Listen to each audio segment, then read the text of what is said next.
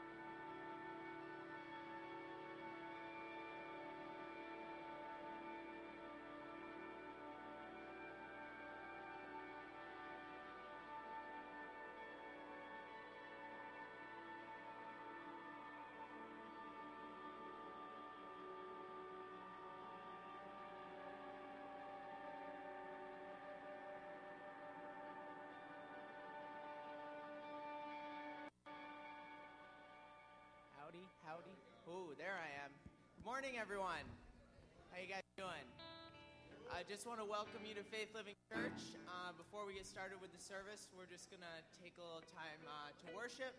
So feel free to stand, sit, um, or um, however you feel led to worship God this morning. So um, we welcome you as we uh, as we sing praises to our God.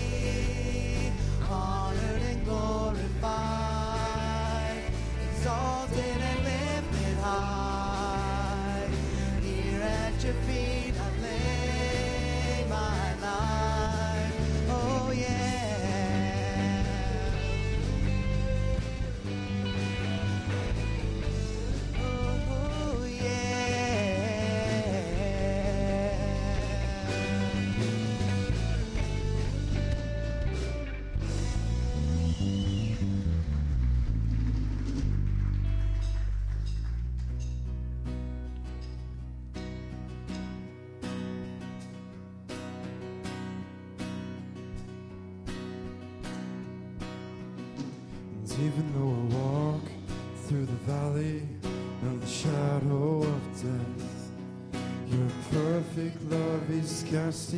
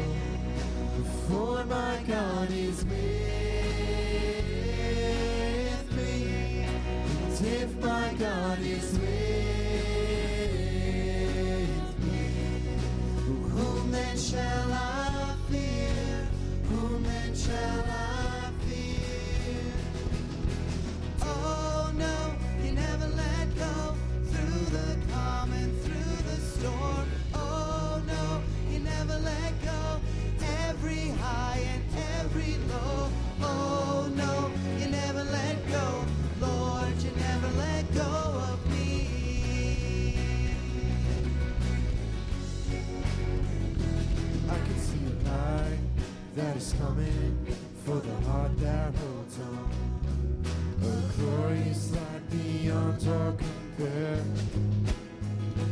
There will be an end to troubles, but until that day comes, we'll live to know you here on the earth. And I will fear no evil. For my God is with me, and if my God is with me, whom then shall I fear? Whom then shall I fear?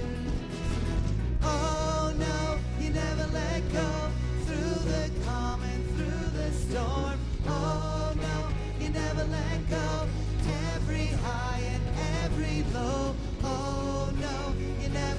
Go. Lord, you never let go of me.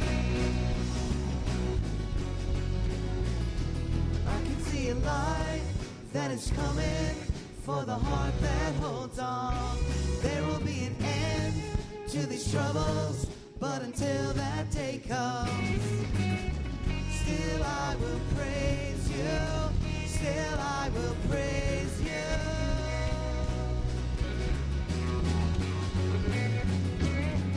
see a light that is coming for the heart that holds on.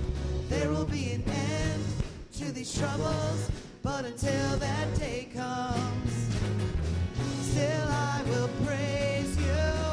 Still I will praise you.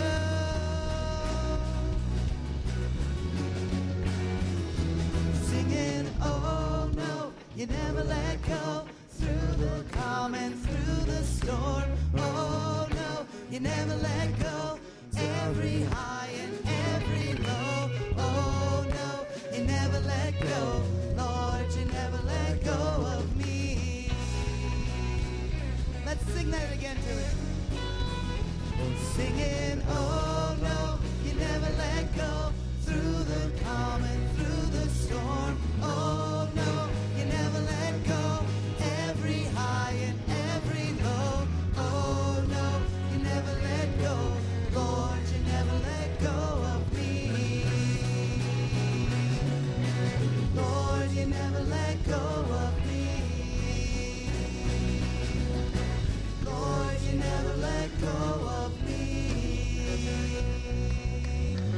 Thank you, Lord.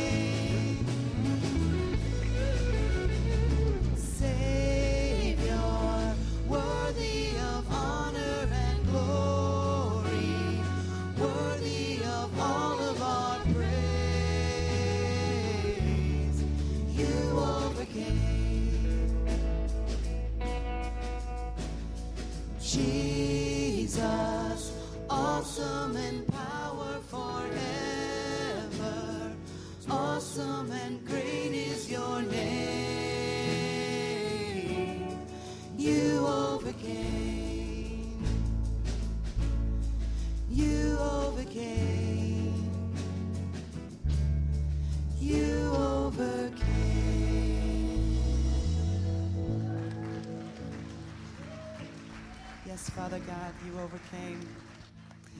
Father, we thank you for this day and this opportunity to come together as, as followers of Jesus Christ, your Son, to hear your word and to grow and build our faith. Father, we thank you for your unconditional love and your calling upon our lives.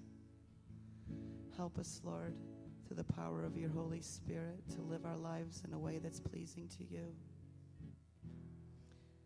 forgive us, Lord, for the times that we've strayed and the times that we've decided to go our own way. Continue the good work you started in us, Lord. Transform our hearts and minds so that we can walk out of here and be a light in this dark world. And Father, may everything we do bring honor and glory to you. In Jesus' name we pray. Well, good morning, everybody. Welcome to Faith Living Church. And uh, I want to take a second again and acknowledge any first time guests with us here. Uh, and it's an honor for us to have you a part of this community. We hope this is a great experience for you. Uh, we have a gift for you at our Connection Center, so please, after service, somebody'd love to meet you and give you that. And of course, complimentary coffee and tea there in the back. Help yourself. And uh, if you've got kids with you, age 12 and classes also going on right now, ages 6 through 12, up at Super Church here uh, in our children's wing. And the downstairs of our children's wing, there's a 4 and 5s classroom and a nursery available. Also on your chair, a couple pieces of paper for you there. Uh, one of those being an information form that we call our connections card. So we'd love to connect with you. If you wouldn't mind taking a sec- second and filling that out, uh, you could drop the completed form into a tithe box or drop it at the Connection Center. And uh, also, just a reminder if you wouldn't mind silencing your cell phones during the course of the service here so we don't have any interruptions, that would be great. Thank you. Let you know about a couple things coming up here. First, the Life Group Leaders Breakfast is uh, coming up this Saturday, May 13th. Starts at 8.30, runs to 10. Uh, if you'd like some more information about life groups, uh, there's a section of our Connection Center there in the back. Mike Kane, our life group director, will be back there after service. He'd love to talk to you a little bit more about getting involved in life groups and being a part of this life group leader breakfast. So to sign up for that, uh, Connection Center would be the place to go. Baby dedications coming up Mother's Day weekend, May 13th and 14th. And uh, the deadline to sign up your child to have them dedicated at one of those services is today. So again, uh, if you want your de- uh, child to have your child dedicated during the Mother's Day weekend services, please sign up for that today at the Connection Center. Lastly, ushers. We're looking for some more volunteers for our ushers ministry. Uh, of course, the ushers facilitate uh, anybody who needs help along uh, as they're coming to church here, directions wise, finding a seat, anything they might need. Uh, so we'd look, love to have some extra help showing hospitality in our parking lots, on our sidewalks, uh, help with the elevator, that sort of thing. So uh, you can give it a test drive, see if it's a good fit for you. No long term commitments here. Just give it a shot. It's called the First Serve. So to sign up for a First Serve for the ushers ministry. You can see the Connection Center after service. Um, with that, enjoy.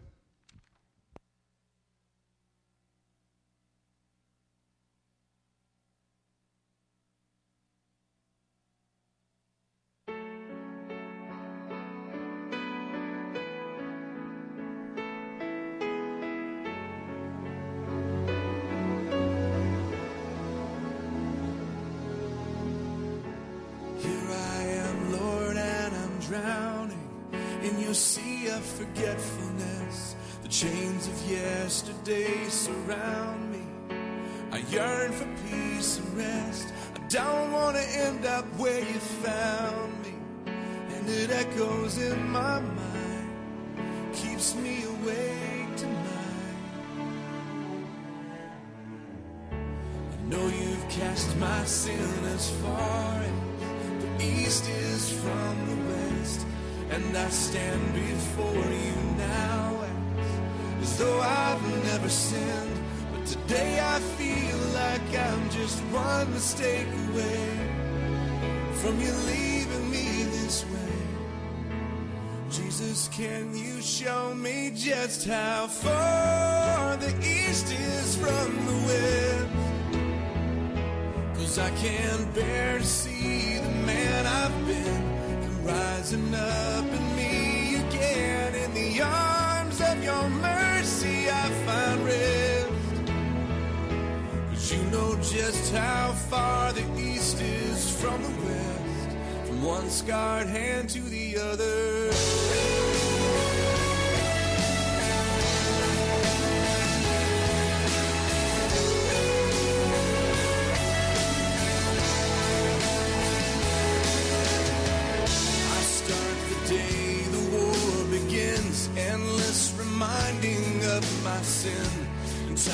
Time again, your truth is drowned out by the storm I'm in. Today I feel like I'm just one mistake away from you leaving me this way.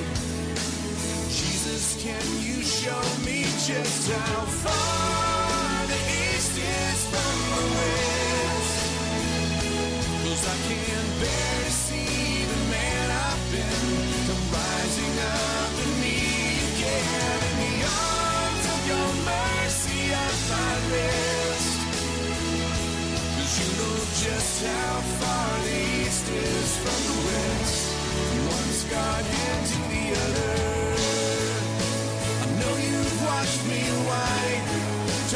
darkness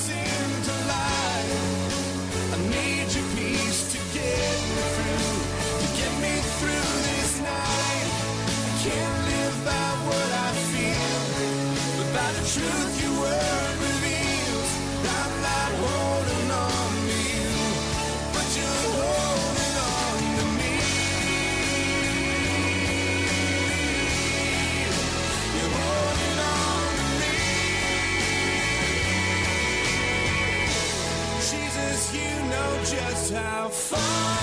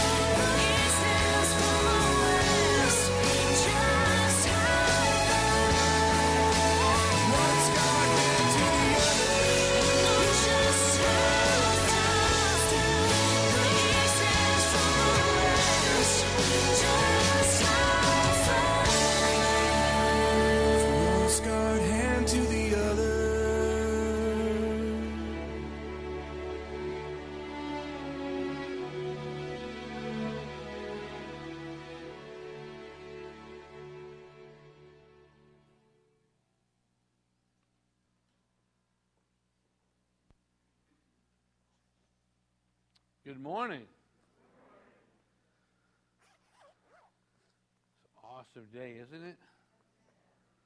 Oh, man. I could take a few more just like this. You know, uh, when you sat down, you saw a little uh, postcard like this, and uh, it's just telling you about Mother's Day next week.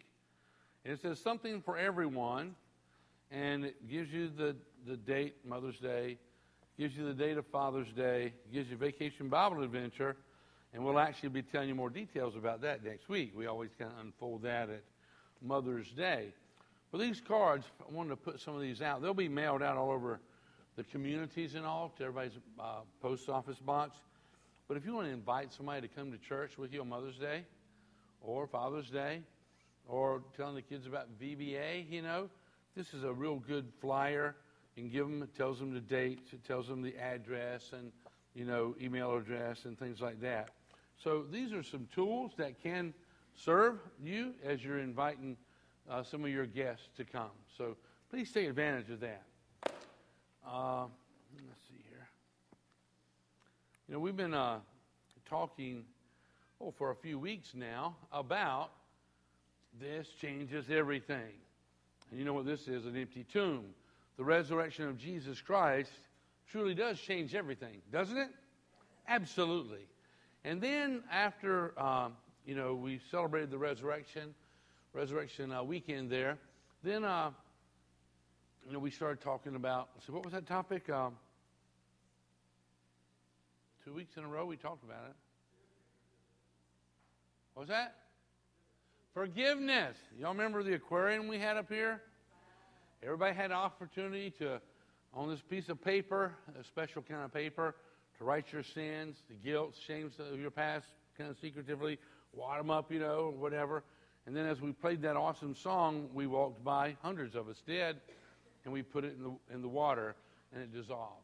Uh, the Bible talks about, you know, God separates our, our sins from us, and, you know, to the depths of the sea, and we acted that out. And uh, it was awesome. You know, last week we talked about forgiveness again.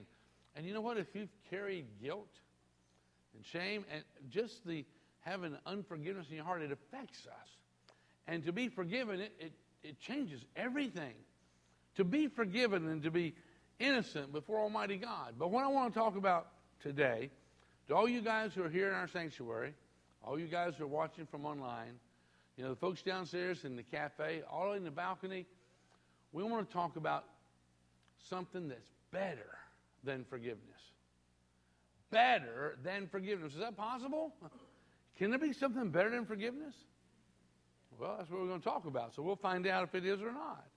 You know, but I want to look at Psalms 91, verse 1. And what I'm really wanting to talk about is a shelter from temptation. You know, a shelter from temptation. Now, you know, uh, I've had four broken arms in my life. You know, most of you know that. They weren't all broken at the same time, but two of them were broken at the same time. You know, and I, in my ninth grade, I had to take exams orally because I had two broken arms from swinging out of a tree on a rope like Tarzan, and I did a beautiful swan dive into the ground and broke them both. And thank God that they had people who could set my bones, you know, and take care of all that and put a cast on me. And, and thank God that they were able to restore my, my arms. There's not a problem. Had never been a problem with them, you know, after they were restored and all. But what's better than getting your arms fixed? Not breaking them in the first place. That's a whole lot better, I'll tell you. It really is. So that's what we want to talk about. Better than forgiveness. What's better than forgiveness?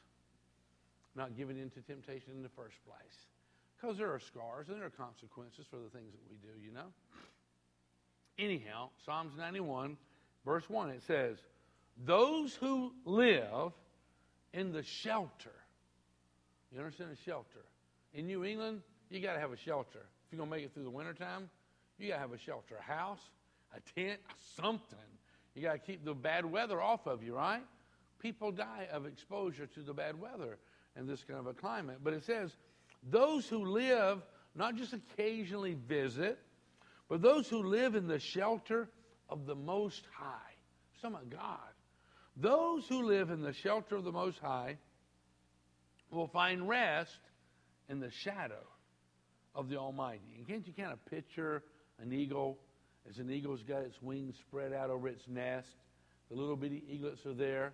You know, it's raining and things like that, and that eagle just keeps them dry under its wings, and the sun is blaring down, you know, the tremendous heat coming down, creating a shadow there for her little ones and all.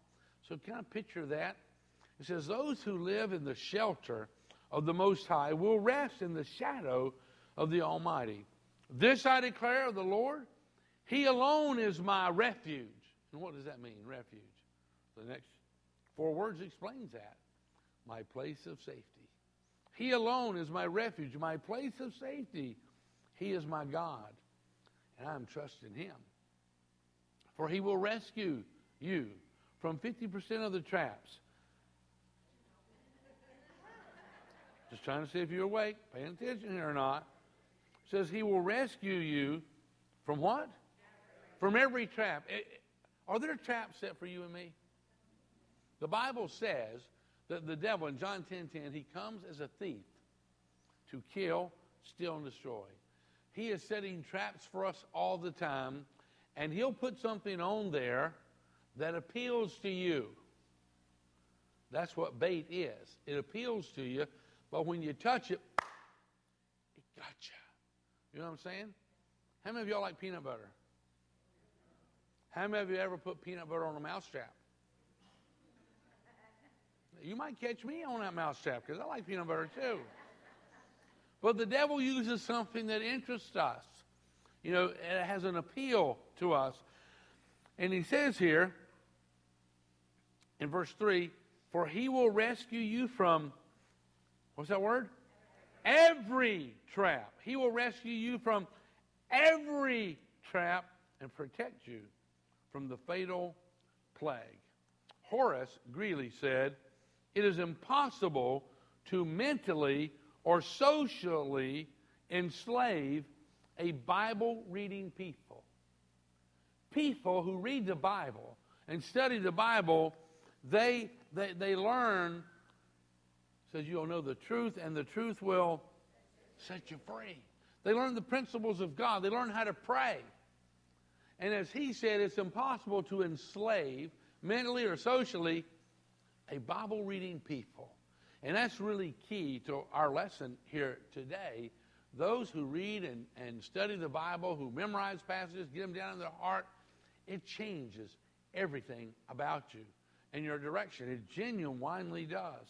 Let's pick back up here at verse uh, 4 of Psalms 91. It says, He will shield you with His wings, He will shelter you with His feathers. His faithful promises are your armor and protection. His faithful promises are your armor and protection. Have you discovered, you know, uh, any of these promises that really have made a difference in your life, that have protected you, that have sheltered you? The promises of Almighty God, the faithful promises. He goes on to say in verse four, or 5, he says, Do not be afraid of the terrors of the night. You know what he's telling us? You don't be afraid of terrorism. You know, that's, that's the devil's tactic. God's not giving you a spirit of fear, but of power, love, and of a sound mind. And the enemy of our soul and enemies of our nation, they try to get us afraid because when fear controls your mind, you're unstable. I'm just telling you the truth. You do things that you would have never done before, you know, because God's not giving us a spirit of fear, but a power, love, and a sound mind. So our ma- mind is not sound when we're operating in fear. And throughout the Bible, he tells us to fear not, fear not, fear not. And he tells us how to overcome those fears, you know. Anyhow, he says here, I'll read it once again, verse 4 He will shield you with his wings, he will shelter you with his feathers. His faithful promises are your armor and protection. The promises of God, if you're on a battlefield, it's your armor, it's your protection. The faithful promises of God. They shield you, they shelter you, they protect you. He says in verse 5 here, do not be afraid of the terrors of the night, nor fear the dangers of the day, nor dread the plague that stalks in darkness, nor the disaster that strikes at midday. Because of the faithful promises of God. You don't need to cave into terrorism. And that's what the devil is all about to try to instill fear into us. Now, later on today, I would encourage you to go read Matthew chapter 4. And it tells you about what's going on in Jesus' life right here in this wilderness place. Now, Jesus went into this wilderness. The Bible says that the Holy Spirit drove him there. And while he was in this wilderness, he was tempted. He was tempted. Now, he was fasting. For 40 days, he didn't eat a thing or drink anything. Now, if you ever fast for great lengths of time, you actually have to drink water unless God told you not to. And if God told you not to, well, then you'll survive. But if you go 40 days without drinking anything, you'll be dead. I'm serious. You'll wake up dead one day. You know, that's just the way it works. So if you go 40 days without drinking, you had to have a word from God. Well, Jesus went, he totally fasted. And at the end of the 40 days, when the Bible says Jesus hungered, because hello? Hello?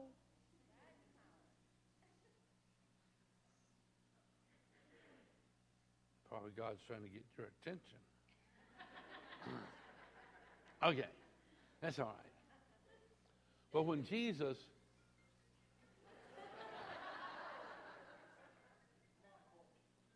That's okay. No problem. Not too much of. Maybe just a little one. Okay. So, good morning. I got to start all over again. I forgot where I was at. Okay. Well, Jesus, when he was tempted, and uh, he'd gone for 40 days. You know, when you fast, after about two or three days, if you choose to fast and go without anything except drinking some water and all, uh, after about two or three days, the hunger pains leave. You say, and if you've never tried that, we fast for like three days. It's like you're no longer hungry. But when the hunger pains return, you got to eat because that's the body beginning to consume itself. And the Bible tells us that Jesus, after 40 days of fasting, it says that he was hungry. He became hungry. So he was at a very physically a weak point. He'd gone that long. Now his body's going to begin to consume itself if he don't do something. And you know, in those lands, uh, those Bible lands, their bread was kind of like a pita, you know, a little pocket kind of a thing there. And understanding when Jesus was hungry, and all around was laying these nice round rocks on the ground, and the devil tempted Jesus. And he said, If you are the Son of God, turn these stones into bread. Well, see, could Jesus turn stones into bread? Sure, he could. He can do anything. And would it have been wrong? Well, not if he just wanted to do it. But the thing is, the devil's saying, if you are the Son of God, the devil's tempting him, challenging him, and we should never respond to the devil like that. You know what I'm saying? But what did Jesus do? When the devil tempted him, he said, It is written. That's what he started off with. He said, It is written, man shall not live by bread alone, but by every word that proceeds out of the mouth of God. And, and Jesus overcame. And then the devil tempted him several more times. You know, and every time the devil tempted him, Jesus said, It is written. Jesus was, was leaving us a prototype. He was showing us how to overcome temptation. You know, it is written, Man shall not live by bread alone. And then the Bible tells us after he had overcome all those temptations, well, the devil did twist something, uses, well, it says this and that and another. The devil will try to twist things. The scriptures, you know that, right? To get us to cave in and do something we shouldn't do. But then after the Bible said, after Jesus had overcome all those temptations, he said that angels came to Jesus and they ministered to him. They, they strengthened him. That was just uh, one incident that we know of. There's others in the Bible that we know of the same kind of a thing happened. Uh, let's see here. Uh, in, in Psalms 119, verse 9, it says, How can a young person stay pure? Not get pure. I mean, if you confess your sins to God, you get pure, don't you? He forgives you and He cleanses you. How many young people do we have here? You know, young is relative. You know? I know people, good friends, who are over 100. So, how many of you are young? You know, it's relative to you. But he says here, how can a young person stay pure? Not just get pure, but how can you stay that way? How can you stay? I was reading about this uh, kid. I don't know, he's eight or nine, maybe 10 years old. He was on the sidewalk. There was a little grocery store, and they had a little uh, shelves out on the sidewalk with all their veggies and all their fruit and stuff that they were selling, you know. They put them out on the sidewalk. And there was this kid there, he was just looking up, just staring at the apples and things like that, just staring staring. And then the uh, grocer came out because this kid was staring a long time at these apples. And the grocer came out and he said, Hey, son, are you trying to steal some of my apples? He says, No, sir. I'm trying not to steal one. so, are we trying not to give in to temptation? Are we trying to overcome temptation? You know, that's very important that we don't give in to that. But he says here, how can a young person stay pure? And the answer is the question by obeying your word. By obeying your word. You know, and, and that's a wonderful thing. I mean, how many of you enjoy the freedom that we have in our nation to drive, go anywhere you want? You know, we got to obey the laws, though, right? If we disobey the laws, we could actually forfeit our ability to drive. And he says, how can a, young person stay pure? Not just get pure for one time, but how can a young person stay pure? He says, by obeying your word. Now, see, this book will keep us from sin. If we read it, and we study it, we uh, meditate on it, we get in our head, get it down in our heart, this book will keep us from sin. But you know something? The opposite of that's true as well. Sin, if we give in to sin and let it control us, we won't want to read this book. sin will keep us out of this book. Did you know that? It really does. So we need to understand this. How can a young person stay pure? By obeying your word. Verse 10 says, I have tried hard to find you. The psalmist says, I've tried hard to find you. Don't let me wander from your commands. Henry Ward Beecher says, the Bible is God's chart. You know, like for a ship, the Bible is God's chart for you to steer by, to keep you from the bottom of the sea. Now, we learned a couple weeks ago that the Bible talks about our sins are cast into the depths of the sea. And that's okay for our sin to be at the bottom of the sea, but you don't want to be there with them, you know. And uh, Beecher said, the Bible is God's chart for you to steer by to keep you from the bottom of the sea and to show you where the harbor is and how to reach it without running aground on the rocks. You know, we don't want to run aground. We don't want to lose our freedom and, and lose our, our forward motion. Now, oceanography, and, and this is fascinating, oceanography owes a great debt to the books of Matthew Fontaine Maury. His discoveries have been of immeasurable help to navigators of the high seas. Maury acknowledged his debt to the Bible for some of his scientific findings. One day, when he was ill, his son read Psalms 8 to him. When the boy read the eighth verse, his father asked him to repeat it. And this is what it said The birds of the air and fish of the sea and all that swim the paths of the seas. That swim the paths of the seas.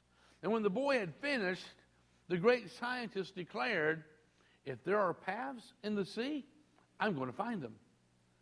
Today, the great ocean going vessels follow the paths marked out by Maury, who believed they were there because the Bible says they were. And the, the great currents in the sea that we know about now, ships get in those things and they save fuel and they go faster. Uh, fish migrate in these streams that come from up here and go down south, and, and there's these pathways in the sea that the scientist only discovered after he read about it in the Bible. Isn't it amazing? Science is constantly proving the Bible to be true. Over and over and over, discoveries have come about that was in the Bible first, and then people discovered that they were actually true. Well, going back to uh, Psalms 119, looking at verse 11, he says, I have hidden your word in my heart that I might not sin against you. And the way we get our, God's word in our heart, we got to get in our head first. You read it, you meditate on it, you memorize it, you chew on it a good bit, and all of a sudden it becomes a part of who you are. And better than being forgiven is to be able to overcome temptation. And how did Jesus do it? When the devil tempted him to do something, he says, It is written.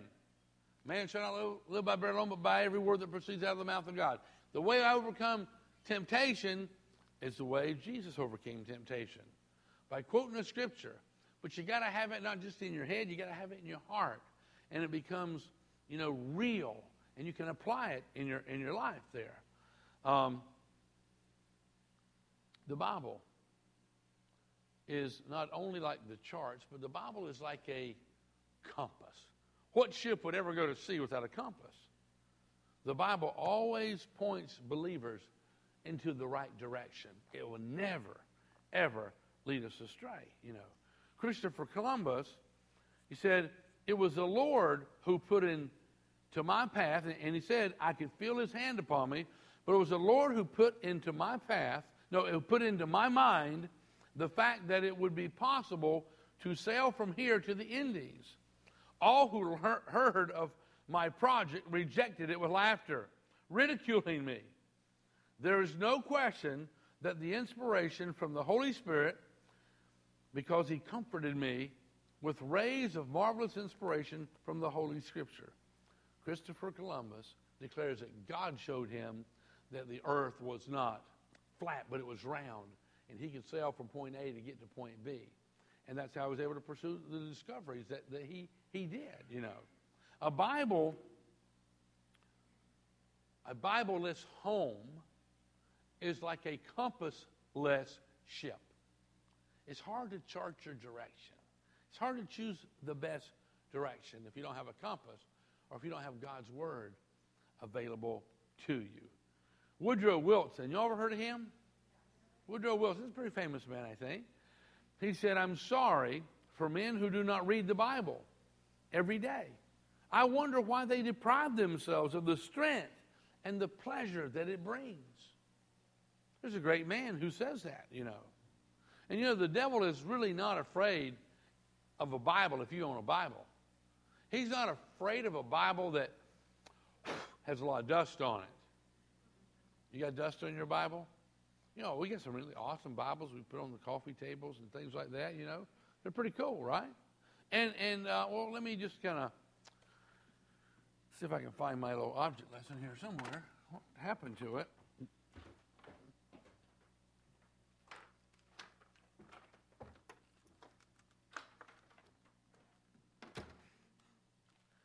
Now, what about a, a sword that its sheath is all kind of getting moldy, it's covered with dust? You know, the enemy's not afraid of a, a sword that's just hanging up somewhere collecting dust. But ha- what happens when you bring it out? You know? Does that make a difference? Sure does, you know? And uh, it's very similar to have a sword that's covered in dust as a Bible that's covered in dust, you know? The faithful promises that we read about earlier was Jesus' armor against the devil. It is written, it is written, Jesus would say. It is written. Is your Bible covered with dust? Think about it for just a moment, you know. Billy Graham once said, the Bible is the only thing that con- can combat the devil. Not education, not intellectualism, not scientific data. There's tens of thousands of things that you may have access to and know, but the Bible alone is what enables you to combat the enemy of our soul. Billy Graham said, The Bible is the only thing that can combat the devil. He said, Quote the scriptures, and the devil will run.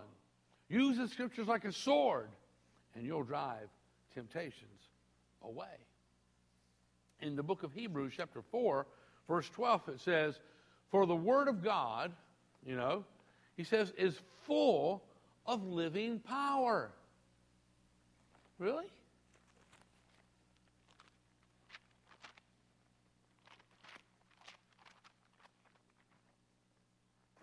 Maybe get it this way.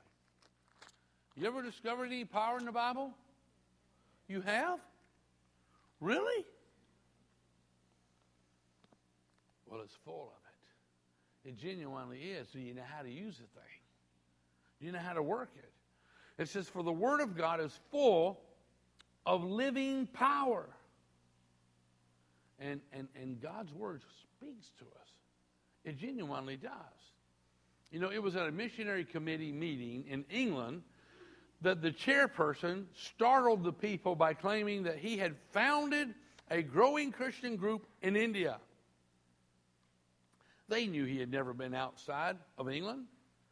He exclaimed, explained that when he was five years old, he had been impressed by a story of missions to India. He didn't want to just put his few coins in a box. The pastor had a friend who was a missionary. So the little boy bought a Bible, it was a New Testament, and he put his name on it and he mailed it to India. The missionary gave it to a poor man who had walked miles to ask for a Bible. 20 years passed, and a visitor to a remote Indian village found that the people in this village were all Christians. No missionary had ever visited them. How would that happen?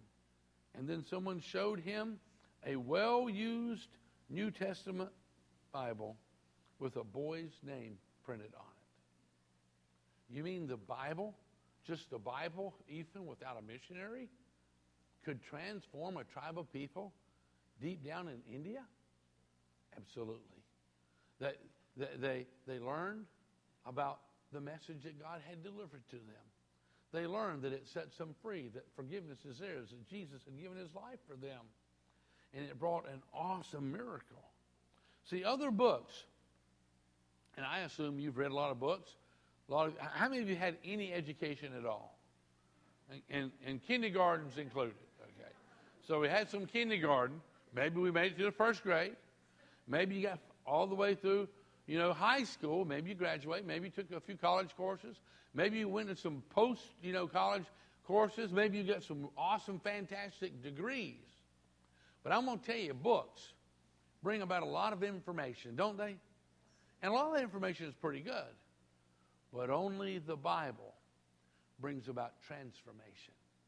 It changes you because this book is full of living power. And it brings about a transformation. And I'm not against the, the information that we can learn, but the Bible tells us that knowledge alone puffs us up. It can make us prideful. Well, I know this and I know that. But I'm going to tell you, the Bible, it brings about a, a change. It brings about a transformation to us. Charles Colson, in politics and, and very, very powerfully involved in prison ministry, he said, The Bible banned, burned, beloved, more widely read, more frequently attacked than any other book in history. Generations of intellectuals have attempted to discredit it. Dictators of every age have outlawed it and executed those who read it. Yet warriors carry it into battle, believing it more powerful than their weapons. Fragments of the Bible smuggled into solitary prison cells have transformed ruthless killers into gentle giants. And this is all documented. See, the Bible transforms people, it changes people because it's full of living power. Theodore Roosevelt, y'all heard of him? He once said, A thorough knowledge of the Bible is worth more than a college education. A thorough knowledge of the Bible. Now, I'm not against education, but I can tell you, information alone can puff you up. But I'll tell you something when you get a hold of God's Word and you let it get a hold of you, it can bring about a transformation.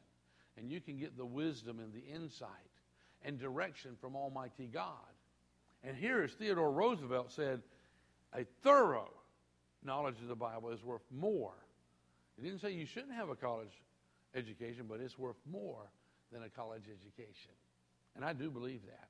Robert E. Lee said, In all my perplexities and distresses, the Bible has never failed to give me light and strength. Robert E. Lee. A.W. Tozer said, God did not write a book and send it by messenger to be read at a distance by unaided minds.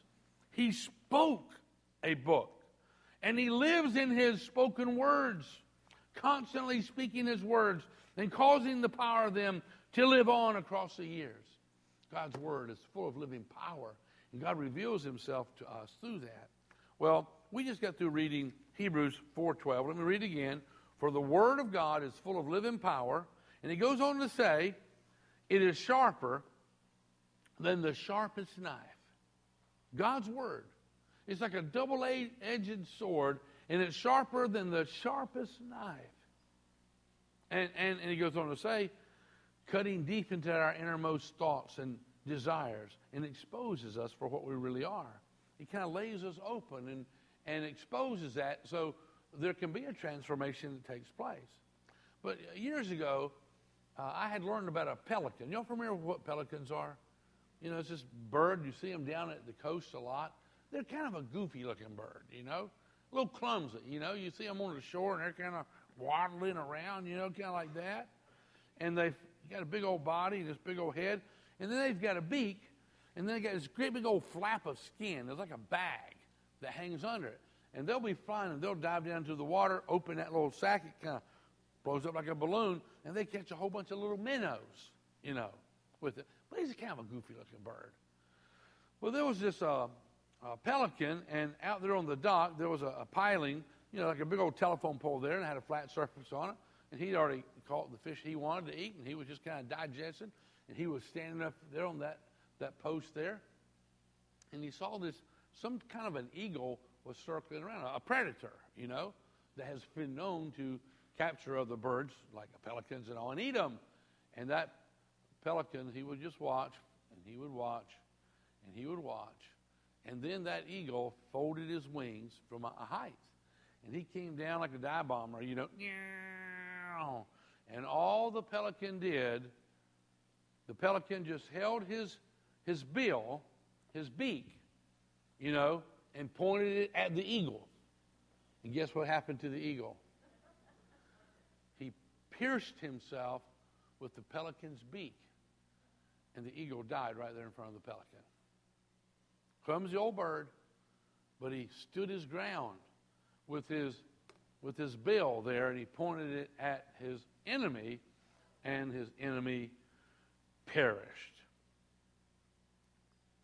Now, can we do that? So I don't have a beak. You might have something better than a beak. Well, let me go on here for just a moment. In, in uh, verse 14, well, it says, That is why we have a great high priest who has gone to heaven, Jesus, the Son of God. Let us cling to him and never stop trusting him. This high priest of ours understands our weaknesses, for he faced all the same temptations we do, yet he did not sin. When the devil was tempting Jesus, what did Jesus do? Jesus said, It is written, Man shall not live by bread alone, but by every word that proceeds out of the mouth of God. Jesus stood his ground and he overcame every temptation that came to him. He never gave in to temptation, and therefore, but he was tempted. So just because you've been tempted don't mean you've sinned. Because Jesus never sinned, you see. He overcame the temptation. And that's better than being forgiven. Then we go on to verse 16 here. Hebrews 4:16 it says, "So let us come boldly to the throne of our gracious God. There we will receive his mercy for our failures. He don't give us what we deserve. We'll receive his mercy and we will find grace. Now, a lot of times people they have a shallow definition of grace. It's unmerited favor. There, there are, are definitions, but let me tell you, the in-depth, the true definition of grace is God's enabling power. God's enabling power. So understand, says, let us come boldly to the throne of our gracious God.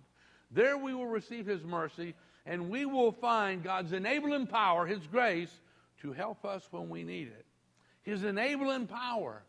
His enabling power. Have you discovered his enabling power? Have you learned how to access his enabling power? The mighty Niagara River falls 180 foot at the American and Horseshoe Falls. Before the falls, there are violent, turbulent rapids. Farther upstream, however, where the river's current flows more gently, boats are able to navigate.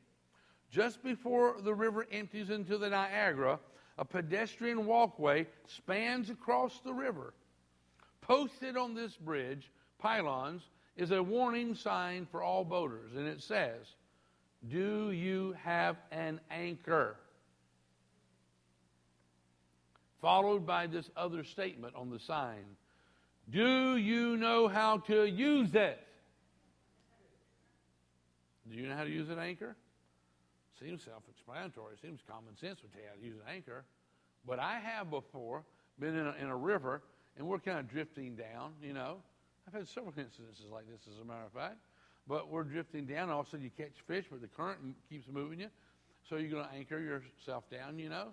And I have thrown out a perfectly good anchor, and I never tied the rope to the boat. And there goes the anchor, there goes the rope, and it's like, bye. Do you know how to use an anchor? I mean, it's supposed to hold you when currents are pushing you away, right? Well, let me ask you something. Do you know how to use this? I mean, if you were being attacked right now, do you think you, you could, you know how to use this thing? Think about it for a moment. Do you know how to use this thing right here? Do you know how to use God's Word? I mean, just having it, you know, on your coffee table is not quite enough.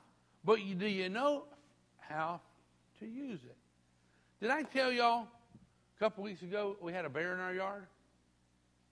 I got video of it, you know. I was in the house. It's probably about an hour and a half before it gets dark. It was a Sunday after church. We went home. Uh, was several folks over at the house. Miracle and Kyle were out in the back getting ready to build a, a campfire in the backyard where we have campfires oftentimes. And I'm in there at my desk, got my computer, and I'm reading, I'm doing a little bit of studying, and I'm doing this number. Oh, oh yeah.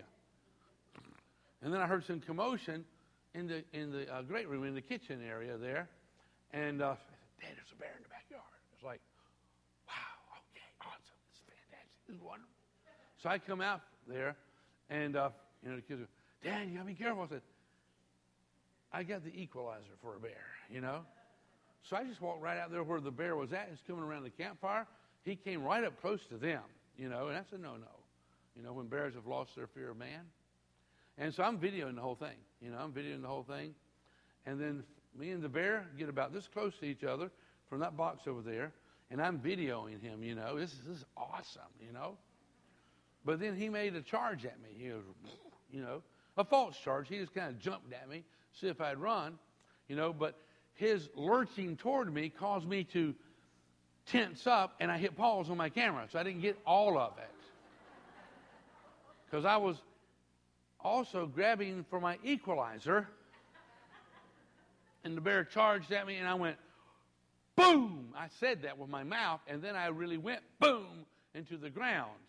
Now, somebody will say, why didn't you shoot him? Well, I want him to get bigger to make a bigger rug in front of my fireplace before I, to do that, he wasn't as big as the rug that I would like to have there as of yet. And anyhow, then he took off. He ran about 30 feet or so, and he kind of started digging through the leaves and all. I'm really not afraid of man at all. So I'm believing, uh, I've seen it on the news. People have sent me articles about it. They're going to open a bear season because where we live, we have bears there quite often, you know. And uh, they're becoming a nuisance. They're frightening people and having some little conflict with the neighbors and all. So a bear season, hunting season, would put the fear of God into them again, you know, or the fear of man at least and all. Now, let me just ask you a question. You think I was afraid of that bear? Not in the least. I'm telling you. Even if I didn't have my equalizer, I have another thing. It's like, yes, we can take him out with that, you know? But I had something else, and I'm, I have, I've harvested a bear before with my bow and arrow. So I had something better than a bow with me. So after he ran, I walked out there toward him, you know, and then he continued to walk up the mountain in, in, in that area there. So, am I telling the truth? And my family is all on the deck back over here as we're having this awesome, exciting time with this bear. But if that bear had taken one more step, I would have just had a small rug in front of my fireplace, you know? Uh, but I'm just telling you, God's not giving you the spirit of fear. He hasn't given us a spirit of stupidity either, you know. I mean, I was prepared for the bear, you know, I really was. And I, I knew what I was doing. And but the thing is, do you know how to use this? Do you know how to use it? Well, you, you can learn how to use it as I've learned how to use what I have with me and where I'm not afraid of animals and things like that because we can equalize the situation, you know. And we need to learn. You need to learn. We, we need to apply these things. It's just like having an anchor. You got an anchor? Yeah, I got it. Do you know how to use You got a Bible? Yeah. Do you know how to use it? Do you know how to use it? It's very important that we know how to use it. Listen what it says in 1 Corinthians chapter 10, verse 11. And this is in the Message Bible. It says, No test or temptation that comes your way is beyond the course of what others have had to face. Everybody's had the same kind of temptations as you've had. Are you serious? You don't, Pastor Arnold, you don't know what I've been tempted. We've all had similar temptations. The devil's only got a few he can use. He puts different wrapping paper on them, different color bow on them, same kind of stuff. He uses against us all. Jesus was tempted in all the same ways that you and I are. He says, No test or temptation that comes your way is beyond the course of what others have had to face. All you need to remember is that God will never let you down. Never. He'll never let you be pushed past your limit. Never. He'll always be there to help you come through it. Another translation says he'll always make a way of escape when temptation comes your way. You're driving down the interstate, right? And you see a sign there, and it says, last exit before toll. What does that mean? It means the last exit before the toll. And you, anybody ever gone through a toll in New York City? You got some expensive ones there, you know. Especially if you take a wrong turn like I have and you had to go through it like three times or something or another. You know, expensive. And it's like you see a sign, last exit before the toll. And if you don't want to have to pay, well, then you better get off. And God always gives us an exit. He always makes a way for us to escape temptation. Now, the truth of it is, you might go, eh, I don't want to get off there. And then you go, hey, well, why are y'all charged? Why am I having to pay? Because you didn't get off. And sometimes people choose that on purpose. But he always makes a way of escape. His presence and his word, we can escape the temptations. We can overcome those things. The same way Jesus was tempted and he said, It is written. And you and I can overcome those temptations if we want to. That's just the truth of it. If we want to. He says in 1 Peter chapter 5, verse 8, it says, Be careful. Be careful.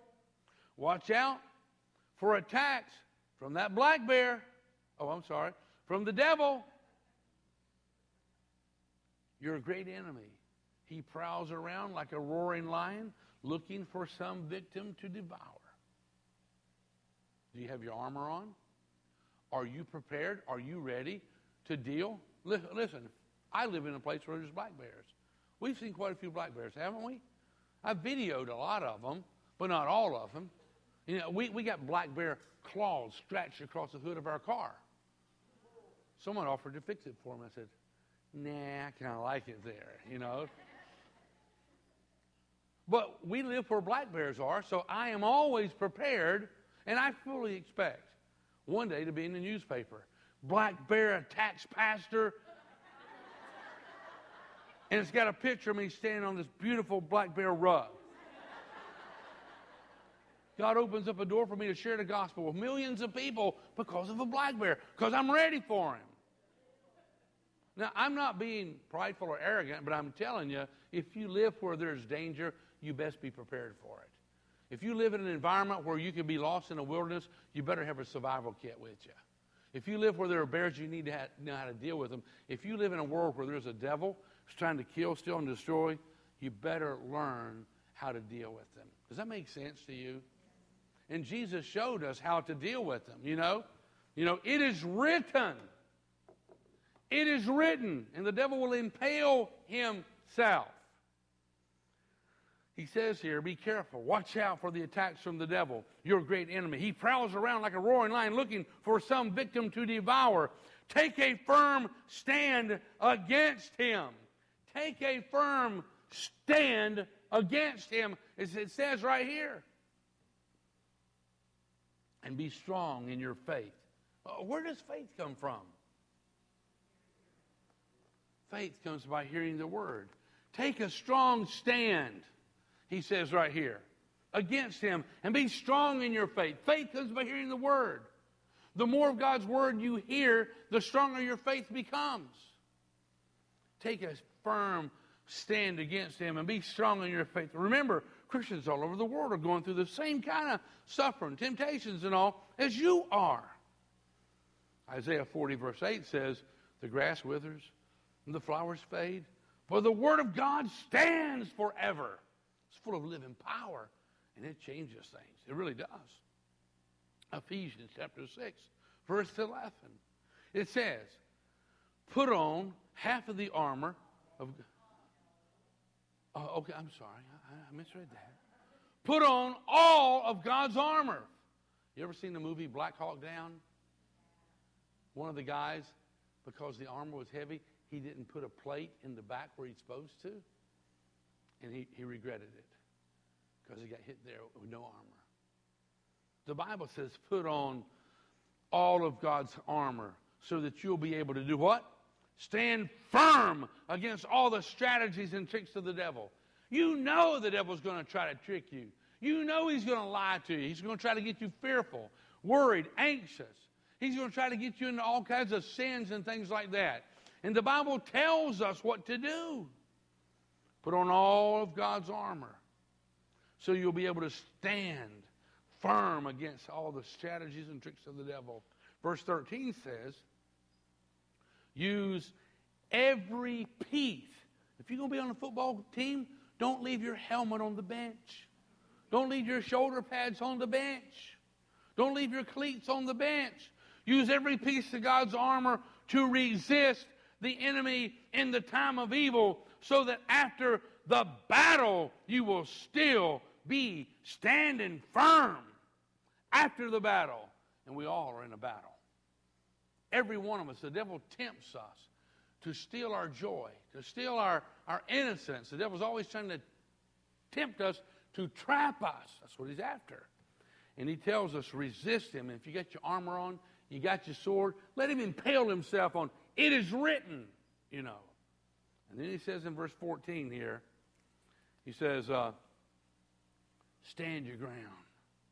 Stand your ground, putting on the sturdy belt of truth. Stand your ground. I ain't gonna let no bear scare me off.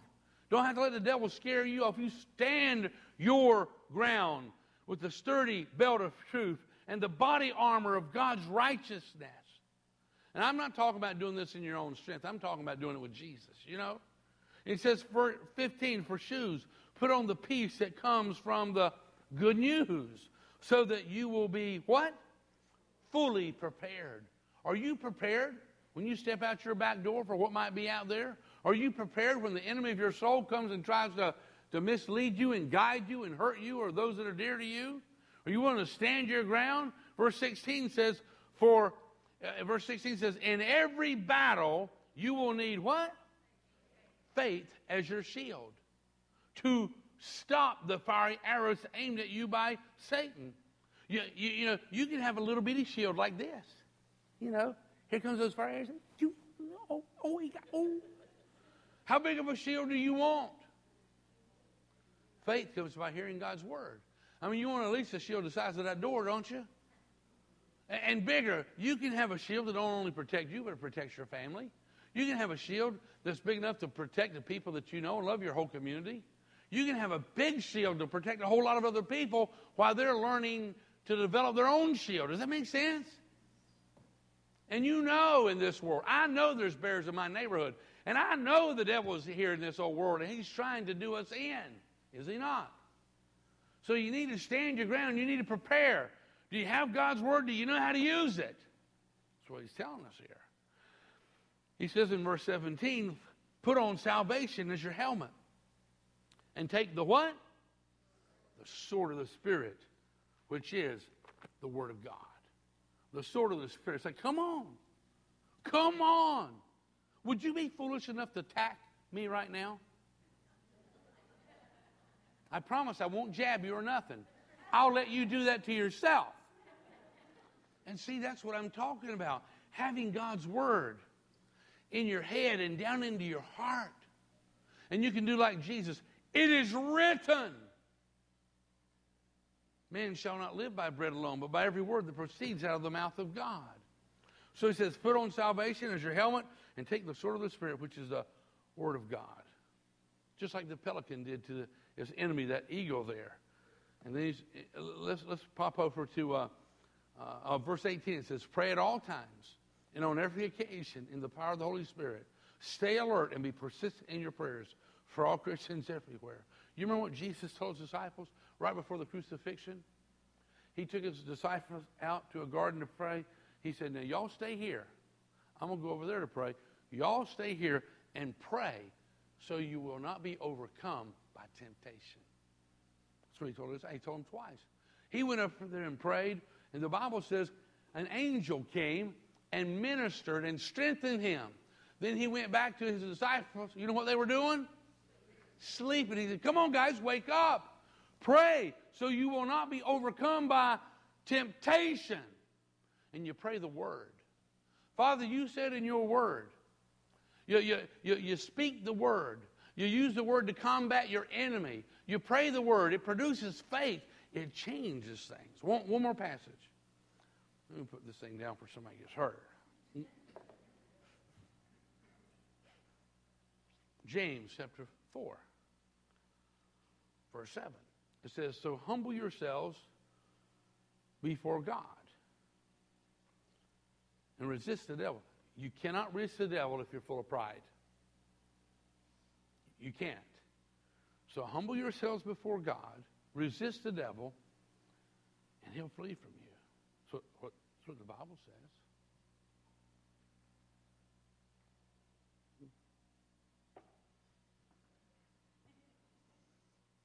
Y'all getting nervous?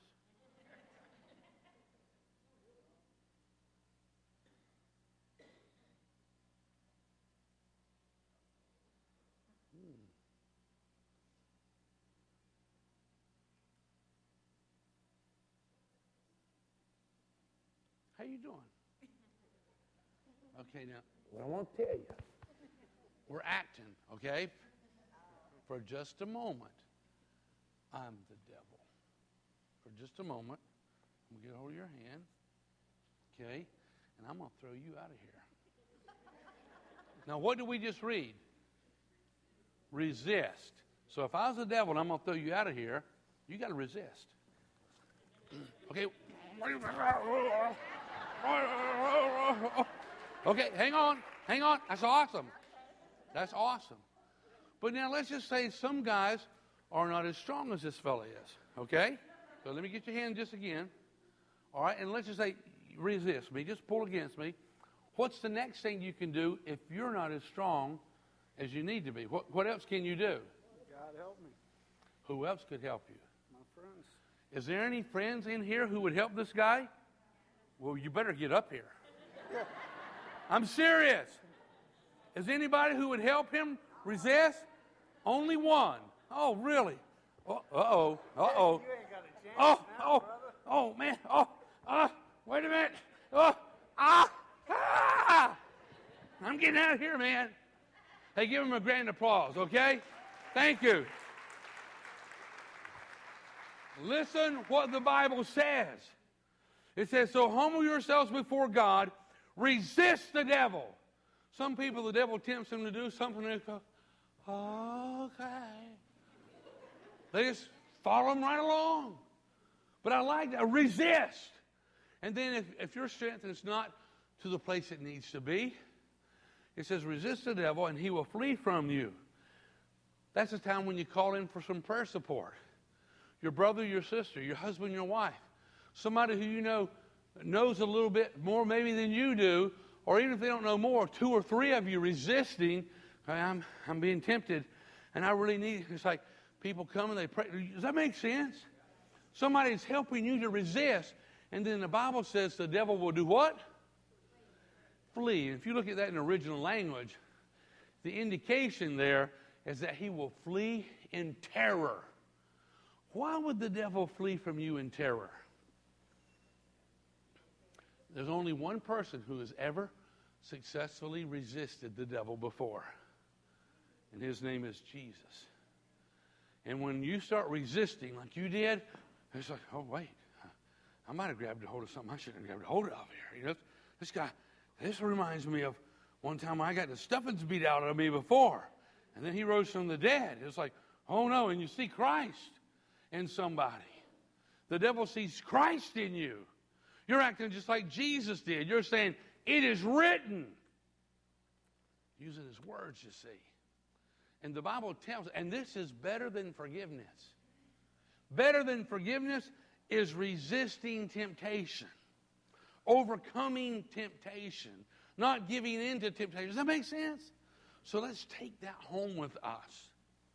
When we leave here today, let's go home. And, you know what? If, if you all of a sudden you discover that there's bears where you live at, and I know they're where I live at, and I'm prepared 24 hours a day to take care of a bear. I really am. And I'm not saying that arrogantly, I'm just telling you because that's where I live.